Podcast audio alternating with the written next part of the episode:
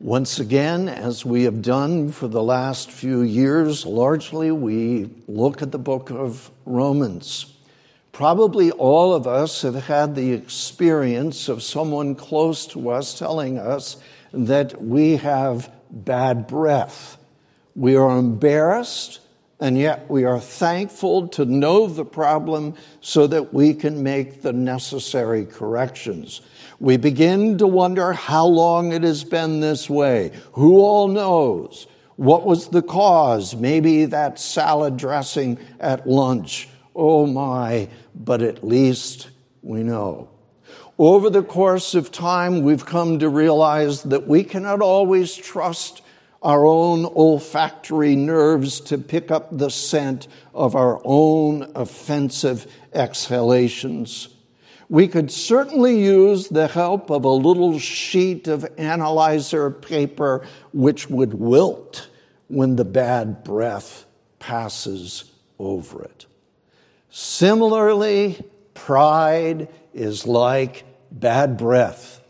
We can easily discern it in others, but we are oblivious to it in ourselves. Pride deceives us, it tricks us, and we don't know that it is there without careful examination. How important is dealing with pride in the family of God's children? Well, in this section of Romans 12, verse 1 has urged us by the mercies of God to present our bodies as a living sacrifice. Verse 2 has helped us to see that the only way we'll present the body as a living sacrifice is if our minds are transformed by Holy Spirit renewal. And then, as we present the body, as we have our minds transformed, what is at the top of the list for the church people interacting with one another? Verse 3 Deal with proud thoughts. It's fairly important. Do not think more highly of yourself than you ought to think, but think of yourself with sound thinking. Now, that may not sound like the smoothest sort of English, but it gives us a glimpse at this word for thinking that is used four times in our verse. So that Leon Morris says, with a complex play on words, Paul makes a powerful exhortation to humility. To himself, every man is in a sense the most important person in the world, and it always needs much grace to see what other people are and to keep a sense of moral proportion.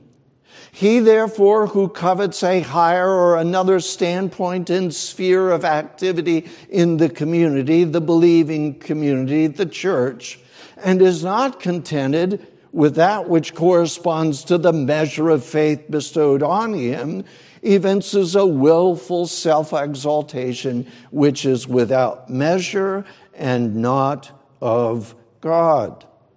Yet another.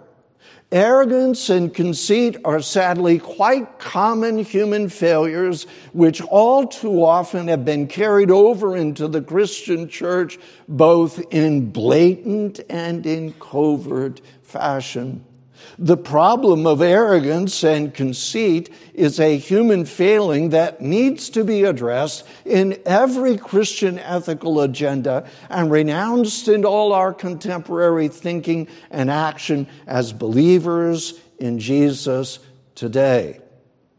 When we come to the diversity of gift among church members as laid out in Romans chapter 12, we need new measures of humility. The change is that the apostle is now in view the differences that exist among believers. Differences which God, in His sovereign providence and distribution of His grace, has caused to exist. God is sovereign. Whatever gifts you have, whatever gifts you have. These differences are implied in the various expressions from verse 3 according as God has dealt to each a measure of faith. Verse 4, all the members have not the same office. Verse 6, having gifts differing according to the grace that was given to us. So now what is in mind is the diversity in respect of endowment, grace, function, office, faith. We find now the directions pertaining to sanctification in the church of Christ as God's will takes account of this diversity. But before we get to the particulars of whatever diversity exists among us, we are urged to think not more highly of ourselves than we ought to think, but that we think sober thinking. Well, with that, let's come to the text itself. Let's come to the handout sheet if you care to use it, and notice Roman numeral one, the parties. The parties concerned in the accurate self assessment in the assembly.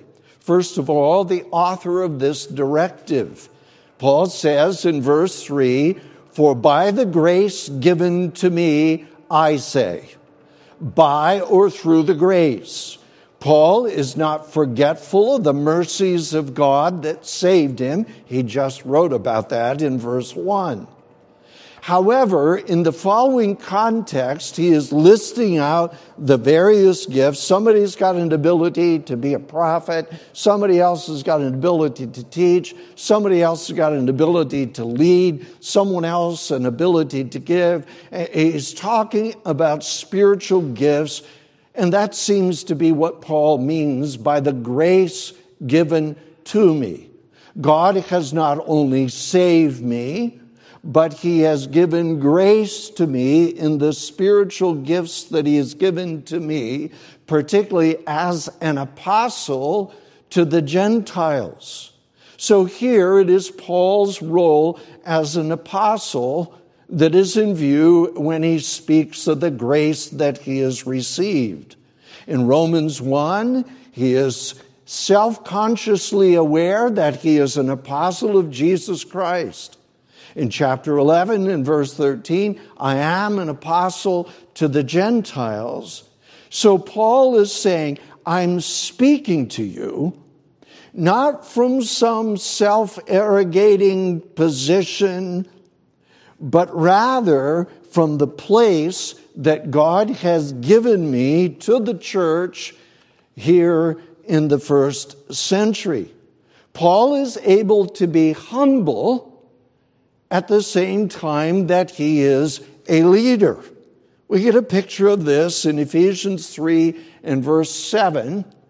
As Paul reflects on his gifts, I became a minister according to the gift of grace of God given to me by the effective working of his power. There's my gift. But now in verse 8, here's my sins. To me, who am less than the least of all the saints, this grace was given that I should preach among the Gentiles the unsearchable riches of Christ. And Paul, as he often does, looking back to his unconverted days, is saying, I was one that was involved in persecuting the church. I assisted in the stoning of Stephen. I wanted to be sent out with a commission to these various cities so that believers would be imprisoned or put to death. So here are my gifts. I can engage them while I can still be humble, recognizing who and what I was before the grace of God came to me. That's the author. And now, secondly, be the recipients of this directive to everyone among you. To everyone among you. And he's going to come in later verses to speak of individually, we are members of the one body in Christ. The one and the many. The one church, the many individuals within the church. The one body, and the fingers, the hands, the elbow, the arms, the nose, the eyes, the ears of that one body. To every believer within the church, I'm speaking to you on this matter of necessary humility. Remember, the Jews have been arrogant. And Paul has had to confront them and say, Is God only the God of the Jews? Is he not also the God of the Gentiles? And twice in Romans 11, Paul has had to come and address the Gentiles and say, now, now don't be arrogant here against your Jewish brethren. And when we get to Romans chapter 15, we're going to hear about those who regard themselves as the strong and this other category of the weak. And there's going to be an obvious danger that the strong are going to despise the weak, and the weak are just going to return the favor. Every believer in the church has the need to be transformed in that presenting of the body as a living sacrifice and having the mind renewed. And the first step in the renewal of the mind is having right thoughts and not thinking of ourselves more highly than we ought to think. And Paul directs his exhortation to all his hearers, thereby signaling that what he says immediately following is not to be dismissed or taken lightly. Rather, it is to be received as an apostolic denouncement of an all too common human failing, which, if allowed to continue, would have very adverse consequences on the growth of the life of the church. If we don't deal with pride, it will significantly hurt us as a church. The parties. And now come with me, Roman numeral 2, to the twofold duty. The twofold duty of accurate self assessment within the assembly. We are not to be individuals. It's not that I simply think of who and what I am as an individual Christian before God. But that assessment is to come within the context of the body. I speak to everyone among you in this group. First of all, A, there is a prohibition against overinflation, not to think more highly. And why do I say overinflation? Well, when we speak of someone being proud, we often could speak of them as being big headed. If I were drawing a caricature here before you of a proud person, I might draw this great big head and then a tiny little torso tiny little hands, tiny little feet, doesn't need big hands, doesn't need big feet, because he doesn't do anything. He doesn't serve anyone. But there is this inflated head. It's as though someone has hooked him up to some hot air and pumped it in there, and this is what he or she thinks of himself.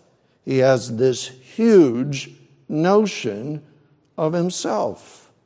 That's the prohibition for overinflation. Now, notice with me the nature of this thinking that is prohibited.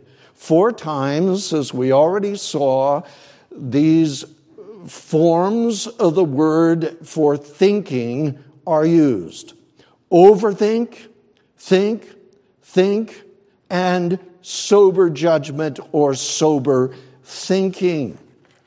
The first usage is that of to overthink or to think above and beyond when it comes to ourselves, to hold a high opinion. The first object upon which the mind will think is its own possessor. Have your mind transformed, and it starts with how the mind regards you, it, yourself, himself, herself. So Paul speaks of this thinking first of all. Each and every Christian must be minded rightly in relation to everyone else among the church. Then notice with me the proper regulation of this thinking, thinking no more highly of himself or herself than he or she ought to think. Ought. This is a little word of necessity. It's the word that Jesus used when he began to show his disciples that he must go up to Jerusalem. He needed to go there to die. This is a word that is used in the list of qualifications. A bishop then must be, and on the list goes. And here, whatever level we give to ourselves, it is necessary for me to think this way. Now, everybody says that. Even, even the guy with the inflated, well, it's necessary for me to think this. But what is new for us is to see that this is an evaluation that comes in the context of the assembly. My assessment is shared by others among God's people. There are many valuable gifts within the assembly. Is this is where we see me fitting in. And here is a word directed against our natural arrogance. What's the first step? Going to present my body as a living sacrifice. Going to have my mind renewed. Well, my mind needs to think humbly. And what's the danger? Well, the book of Proverbs tells us 13:10 by insolence comes nothing but strife. And if we bring together a group of individuals whose remaining pride is left unchecked, then we are not going to be a happy bunch for very long. Because your native pride and my native pride and your native pride is all going to rise up. What do we have to do to cause problems in the church? Nothing. Just be your natural old remaining corruption of pride self. And do whatever comes along with you putting yourself first. And what Paul is emphasizing here is what he says elsewhere. Paul speaks of himself. I am the least of the apostles who am not worthy to be called an apostle because I persecuted the church of God. But by the grace of God, I am what I am, and his grace toward me was not in vain, but I labored more abundantly than they all, yet not I, but the grace of God which was with me. You see how he does not forget what he did. Here I am trying to build the church up now, but not many years ago, I was trying to kill that cancer of the church. And I remember that. And whatever I am, it is due to the grace of God and even if he makes the statement of laboring more than the other apostles, he brings right along in there with it that it was God's grace that was promoting this in him. And Paul will say, not surprisingly, in the list of qualifications, not a novice, lest being puffed up with pride, he fall into the same condemnation of the devil. You see, it is necessary for us as church members, as true believers, to view ourselves as pieces of the puzzle picture. Now, if you, you take one, and, and for this morning, we're going to have a New England seaside town, and the picture in my mind, it's a little harbor there, it's fall, you got the beautiful colors there uh, in the trees along the shore, and you've got these various boats, and some of them with their masts going up. And if we take you as one of the puzzle pieces, what do you look like in and of yourself? Well, the, a little bit of orange there, a little bit of blue, and a little bit of white, in this small little piece. And my, aren't you a fine looking specimen of shape? What is it? Well, it ain't much. It is only when the little puzzle piece is fit in with the larger picture that you get what it is supposed to be and I think that helps to keep in our own minds what we are as an isolated individual, something that is a little bit odd. But here, a part of the larger picture, and when we're looking at the finished picture that we put together with the puzzle, it's then that we, we almost wish all the little lines of the individual pieces would fade into the background, and we want our brains to look at it as one complete and one full piece. So here's a prohibition against inflated thinking. Don't think of yourself as that one little oddly shaped puzzle piece with a little orange, a little blue, and a little white on it is the masterpiece of the puzzle. You're a part of the whole. Secondly, B, the positive requirement of sound judgment, but to think with sober judgment. And if the ESV wanted to highlight the word think, then they would have rendered sober judgment as sober thinking. I'm not saying they should have. But for our purposes, it would help us to see it. Overthinking versus sound thinking.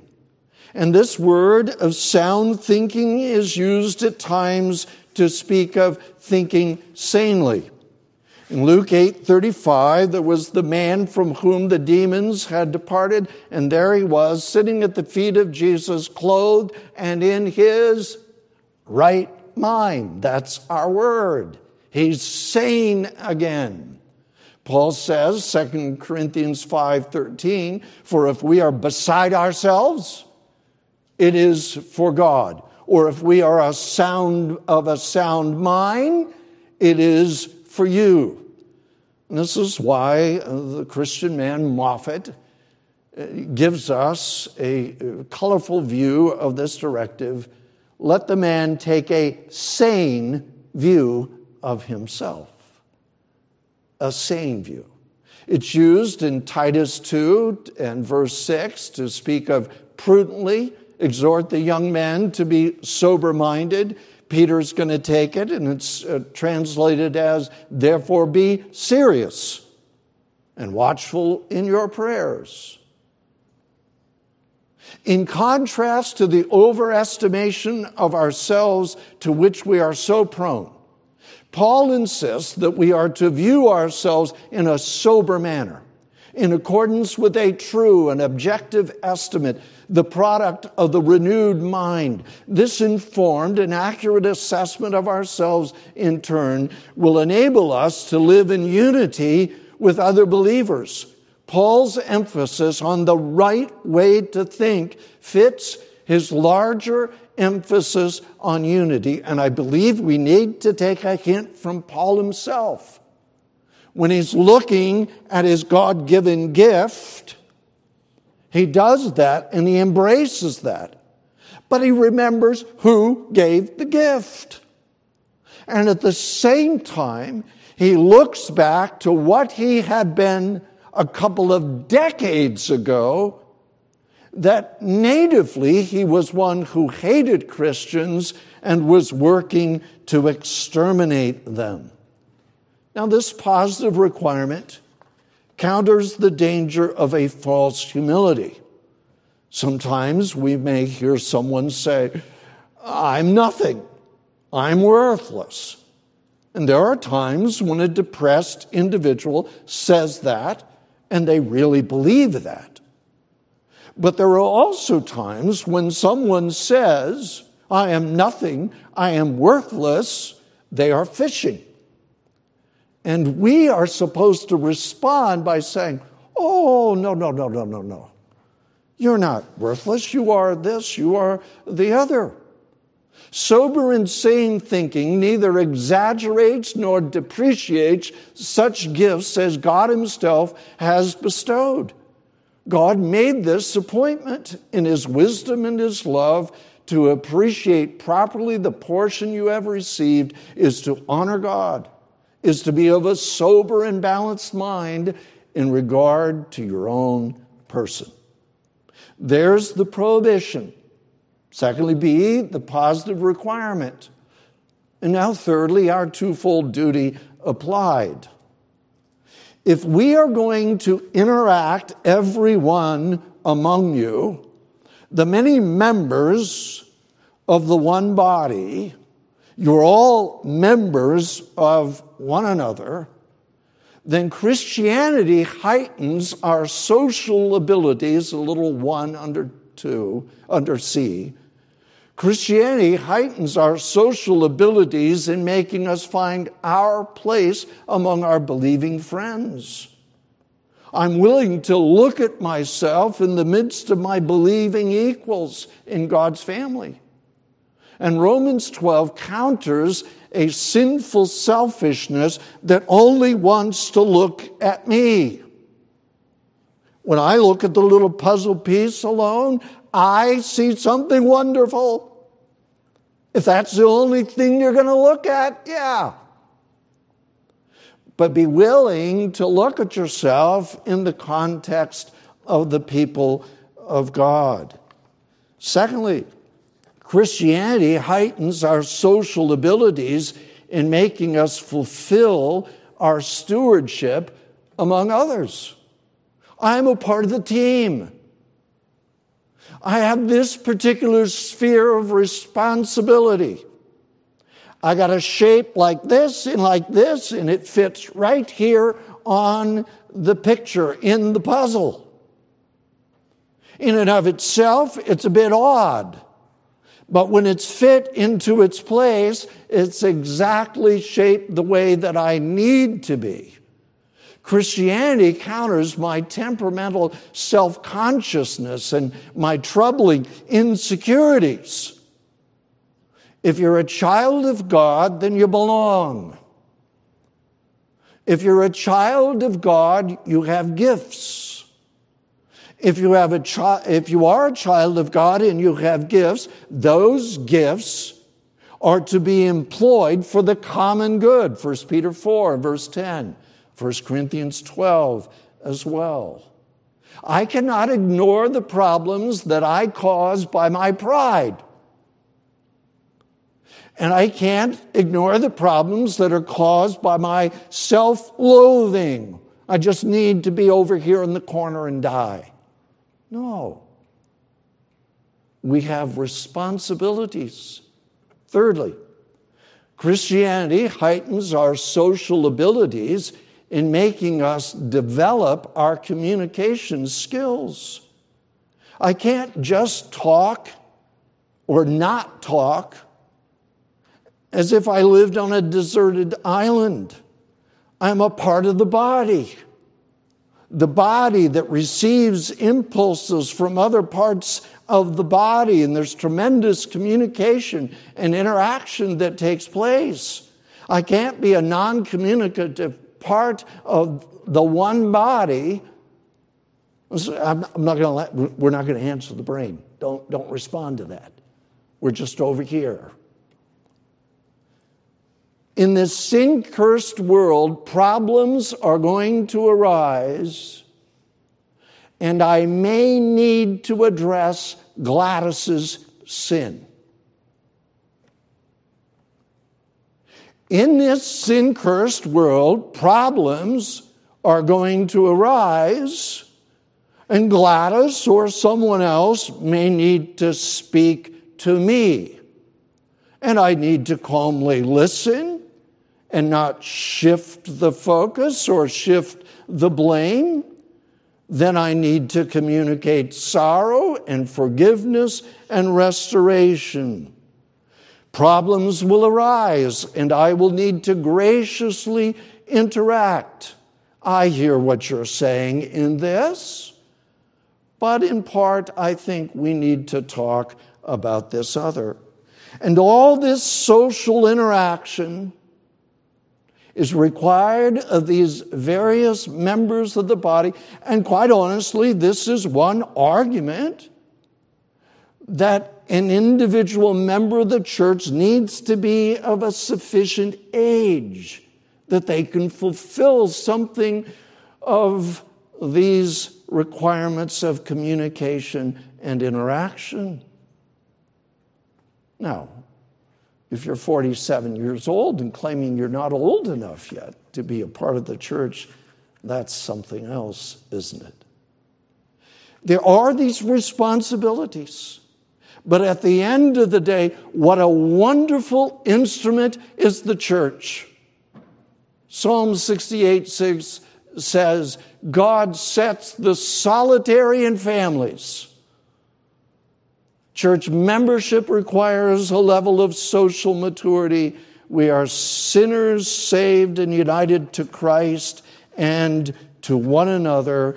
And in a very real sense, our spiritual health, our growth is going to depend on the rest of the body and the health of the rest of the body. The parties, Roman number one. The twofold duty. And now, Roman number three, the basis the basis of accurate self assessment within this assembly. Notice with me, first of all, A, the sovereign dispenser of the gift. The last phrase here in the ESV that God has assigned. As God has assigned. It is a dispensing that takes place. Luke 12 and verse 13 Teacher, tell my brother to divide the inheritance with me. That's our word. 1 Corinthians 7 17, but as God has distributed to each one, as the Lord has called each one, so let him walk. Some, when God saves them, are married and some are single. Some are circumcised and some are uncircumcised. Some are slaves and some are free men according to, to as how God has distributed to each one. So there is this dispensing, there is this assigning. It's plainly saying that God has these gifts in his hand, and he said, gift there, this gift here, this gift here, and this gift. He is the one assigning. It's more plain. God is the dispenser. As we hear from 1 Corinthians 12 and verse 11. But one and the same Spirit works all these things, distributing to each one individually as He, the Spirit of God, wills. And it brings us to see our creatureliness. We are not God, God is God. And God deals with each one of us as those that are made and then redeemed and brought into the church and gifts that are given. I am but a piece of clay in the potter's hands. And I could ask myself the question, which I have. Why am I standing here this morning attempting to explain the Word of God to a group of believers?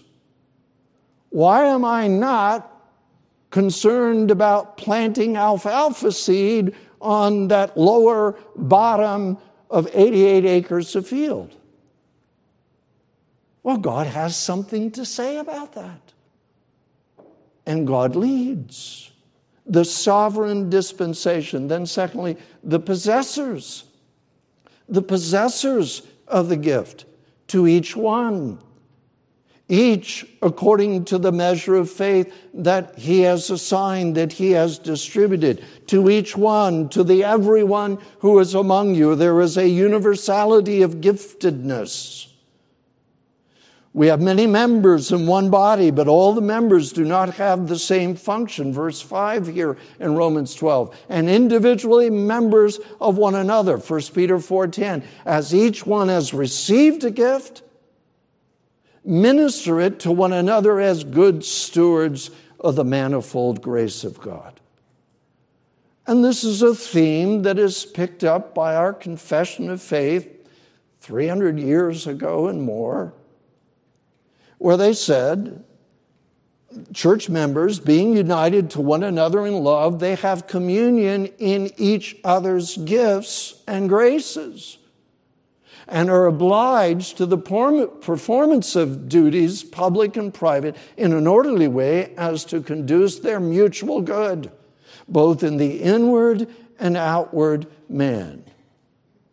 If I am a believer in the Lord Jesus Christ, I have a right, I have a claim, I am tied into the gifts that you possess. We have a communion in each other's gifts. Sovereign dispensing, the possessors. Now, thirdly, see the terminology of the gift. And here we have to think a little bit. The terminology of the gift, the measure of faith. The language, the measure of faith, is going to parallel the sovereign apportionment that comes in other phrases here in this paragraph. Verse 4 but all the members do not have the same function. Verse 6 having gifts differing according to the grace that was given to us. Verse 6 through 8 differing functions and gift prophecy, service, teaching, exhorting, contributing, leading, acts of mercy. There is a diversity that is there. There is this sovereign apportionment. And when we hear the measure of faith, we're being led into this same kind of language that we find later in the paragraph. But here in verse 3, faith must mean not saving faith, because God doesn't divide or apportion a measure of saving faith but the faith that is exercised in the right use of the gift. If God is going to give the gift of prophecy, then God is going to impart, in addition to saving faith, He's going to give to the prophet the faith that he needs in the exercising of his gift. And we can understand this if we begin to appreciate how central our faith is as we are using our gift. Let's come back to the prophet. There in the latter part of verse 6. If prophecy, in proportion to our faith. Why is that highlighted? Well, the New Testament prophet if he's going to announce something from God, he's going to need faith at that particular moment to believe that there is a God, that God has spoken, that this is the word that God has spoken, and if God has spoken, it's going to come true. So we can see how faith is very necessary for a prophet. And I would suggest that faith is necessary in the exercise of any and all of our gifts. Morris summarizes Without faith, none of the gifts can be exercised. Almost like I'd read that before. If we believe with a full seriousness, seeing that God is the author of the gift and God is the author of the faith that enables us to exercise our gift, then it's going to be a little harder for us to be big headed. We're going to see that God is the author. He's given me the help and the ability. And so humility proceeds from a genuine faith. My Heavenly Father gave me this particular gift, and He gave me the ability to exercise this gift. Murray says, measure of faith must reflect on the different respects in which faith is to be exercised in view of the diversity of functions existing in the church of Christ. But why? Why does he call the gifts here in verse 3 as measure of faith? Paul is choosing to highlight that our spiritual gifts must be carried out in a spiritual way. We must have faith. It's not that you get this gift from God, and if you have the gift of leading, you can lead, you can lead, you can lead, you can lead, and it's just automatic. No. It is a leading that is exercised by faith. Faith in God faith that He is leading, faith that He has spoken to us. And one has said that this fits with the apostles' word elsewhere I can do all things through Him who strengthens me. Sometimes we can emphasize, I can do all. We get a little too much on the first syllable. I can do all things. I can do all things through him who strengthens me. I have this gift and I have this enablement that comes from God that enables me to have the faith as I ought to have. We must appreciate that spiritual gifts are indeed spiritual, right? They are spiritual because of their spiritual origin. They come from the Holy Spirit because of their spiritual nature. They help us to minister to one another. They help us to cause the body to be spiritually growing. And because of their spiritual exercise, you don't get a gift and then push a button and you just automatically do it. No, it's got to be lived out and exercised in faith. Practical lessons. Roman numeral 4. Practical lessons. Note well here the indispensability of the church for holy living in an unholy age. Our age is looking more and more like the unholy age of the first century. All the stuff that we've been hearing about the Roman bathhouse, about their immorality, about how Nero, who was on the throne at the time Romans was written, how he murdered his mother and his first two wives and his uh, brother in law and perhaps his stepbrother. It's, it's incredible the depth of immorality that they were living in in that period of time. But as, as our nation goes down, notice the indispensability of the church. We're to, as individuals, offer up our bodies as a living sacrifice. As individuals, we must have our minds transformed. But then he moves very quickly into the gifts and abilities that are going to help us as a group get to heaven. What is the framework for all these practical exhortations? Where are you going to find a New Testament prophet? Where are you going to find someone who's showing mercy? Where are you going to find the one who is leading? Where are you going to find the one who is giving? You see, all of those take place in the context of the local church, the society of the saints where there is this everyone among you. Now, we may at times be tempted to despise the local church and say, I can be a saint isolated from the communion of the saints. But that's like saying, I can be a great elbow all on my own. Well, I beg to differ. You take the elbow out of the arm, what is it? What do you use it for? These people have got their quirks. Whatever you may think about the church, you're incomplete without it. You're an elbow, and you need to be connected.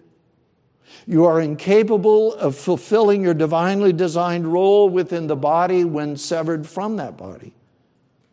You need the church. The church is used by God to get us to heaven. You see how uh, Bunyan, John Bunyan got this in Pilgrim's Progress, particularly part two?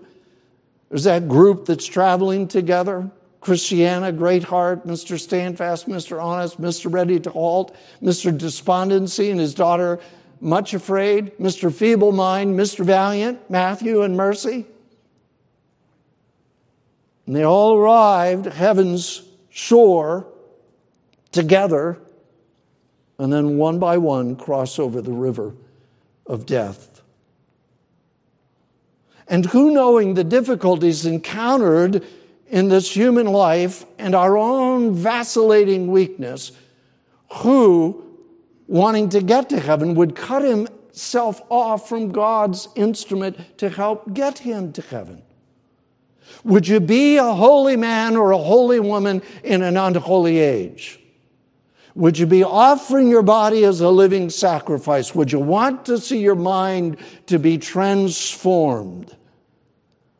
Then give due place to the local church and see that you are a vital part of a living organism called the body of Jesus Christ.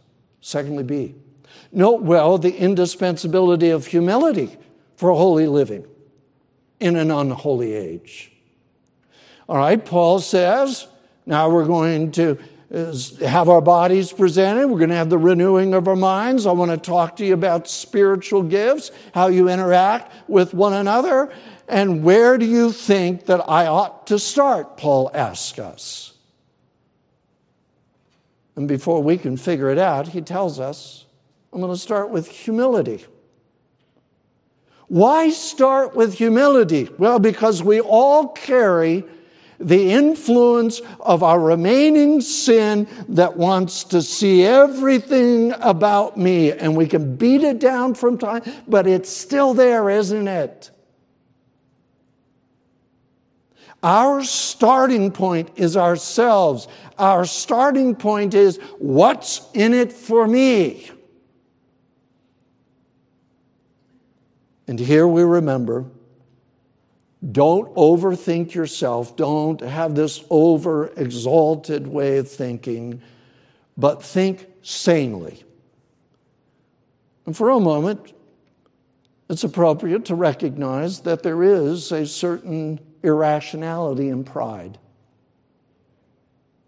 Uh, uh, think of poor Pharaoh. Poor Pharaoh, I don't really mean that. Poor Pharaoh only in his ultimate end. Pharaoh sees all these miracles worked by the hand of God. Pharaoh sees the Red Sea parted and the Israelites going across on dry ground, and his response is, Let's go get them, and we're going to destroy them, and I'm going to beat them and their God. Is that really that rational? Pride is irrational. If you're not yet a believer in the Lord Jesus Christ, then I urge you to see that you need to humble yourself under the mighty hand of God. And if you see yourself as a sinner before the absolutely perfect God, that's going to take you a long way. And you're going to delight to look to the Lord Jesus Christ and you're going to delight to give your life to Him because He is so loving and gracious and kind that He was willing to come from heaven and humble Himself in the first step in joining true humanity to Himself, and then humbling Himself in the next step in being that perfect sacrifice on a Roman cross.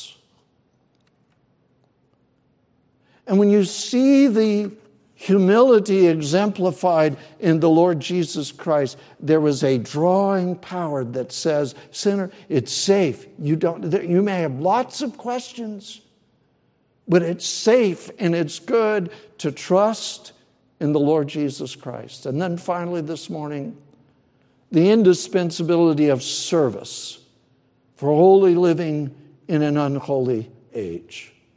Here we've got the society of saints that is compared to a body ministering to itself in love.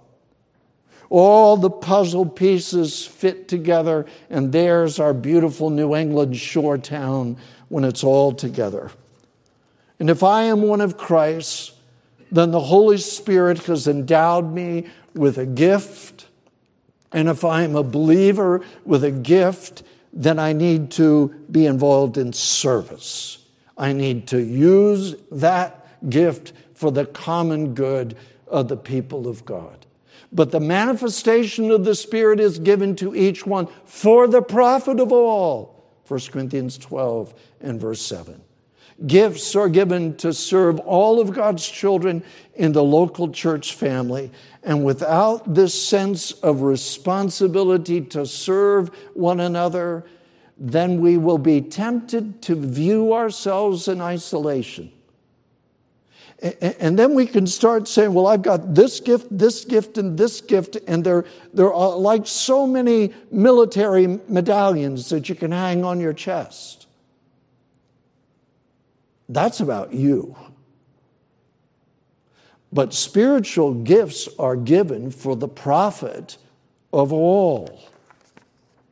And in the end, the local church will fail to be the sanctifying and persevering influence and preserving influence that the local church needs to be by God's design.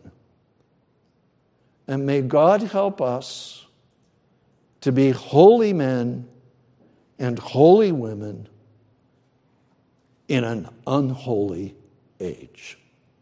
Let's pray.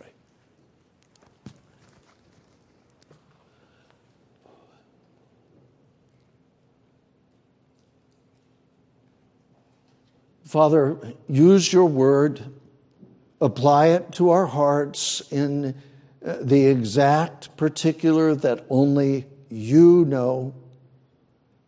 But grant our God that we would have a renewed focus on the importance of the church, a renewed fear of how our remaining corruption of pride can spill out, be offensive like bad breath and we may even be oblivious to it. Grant that any here this morning who are not yet experiencing the forgiveness of their sins in Jesus Christ, lead them, draw them to your wonderful self, and we pray that you would wonderfully transform us all from being those who are proud and focused on ourselves to those who are busy in self denying service to the common good. We pray these things in Jesus' name. Amen.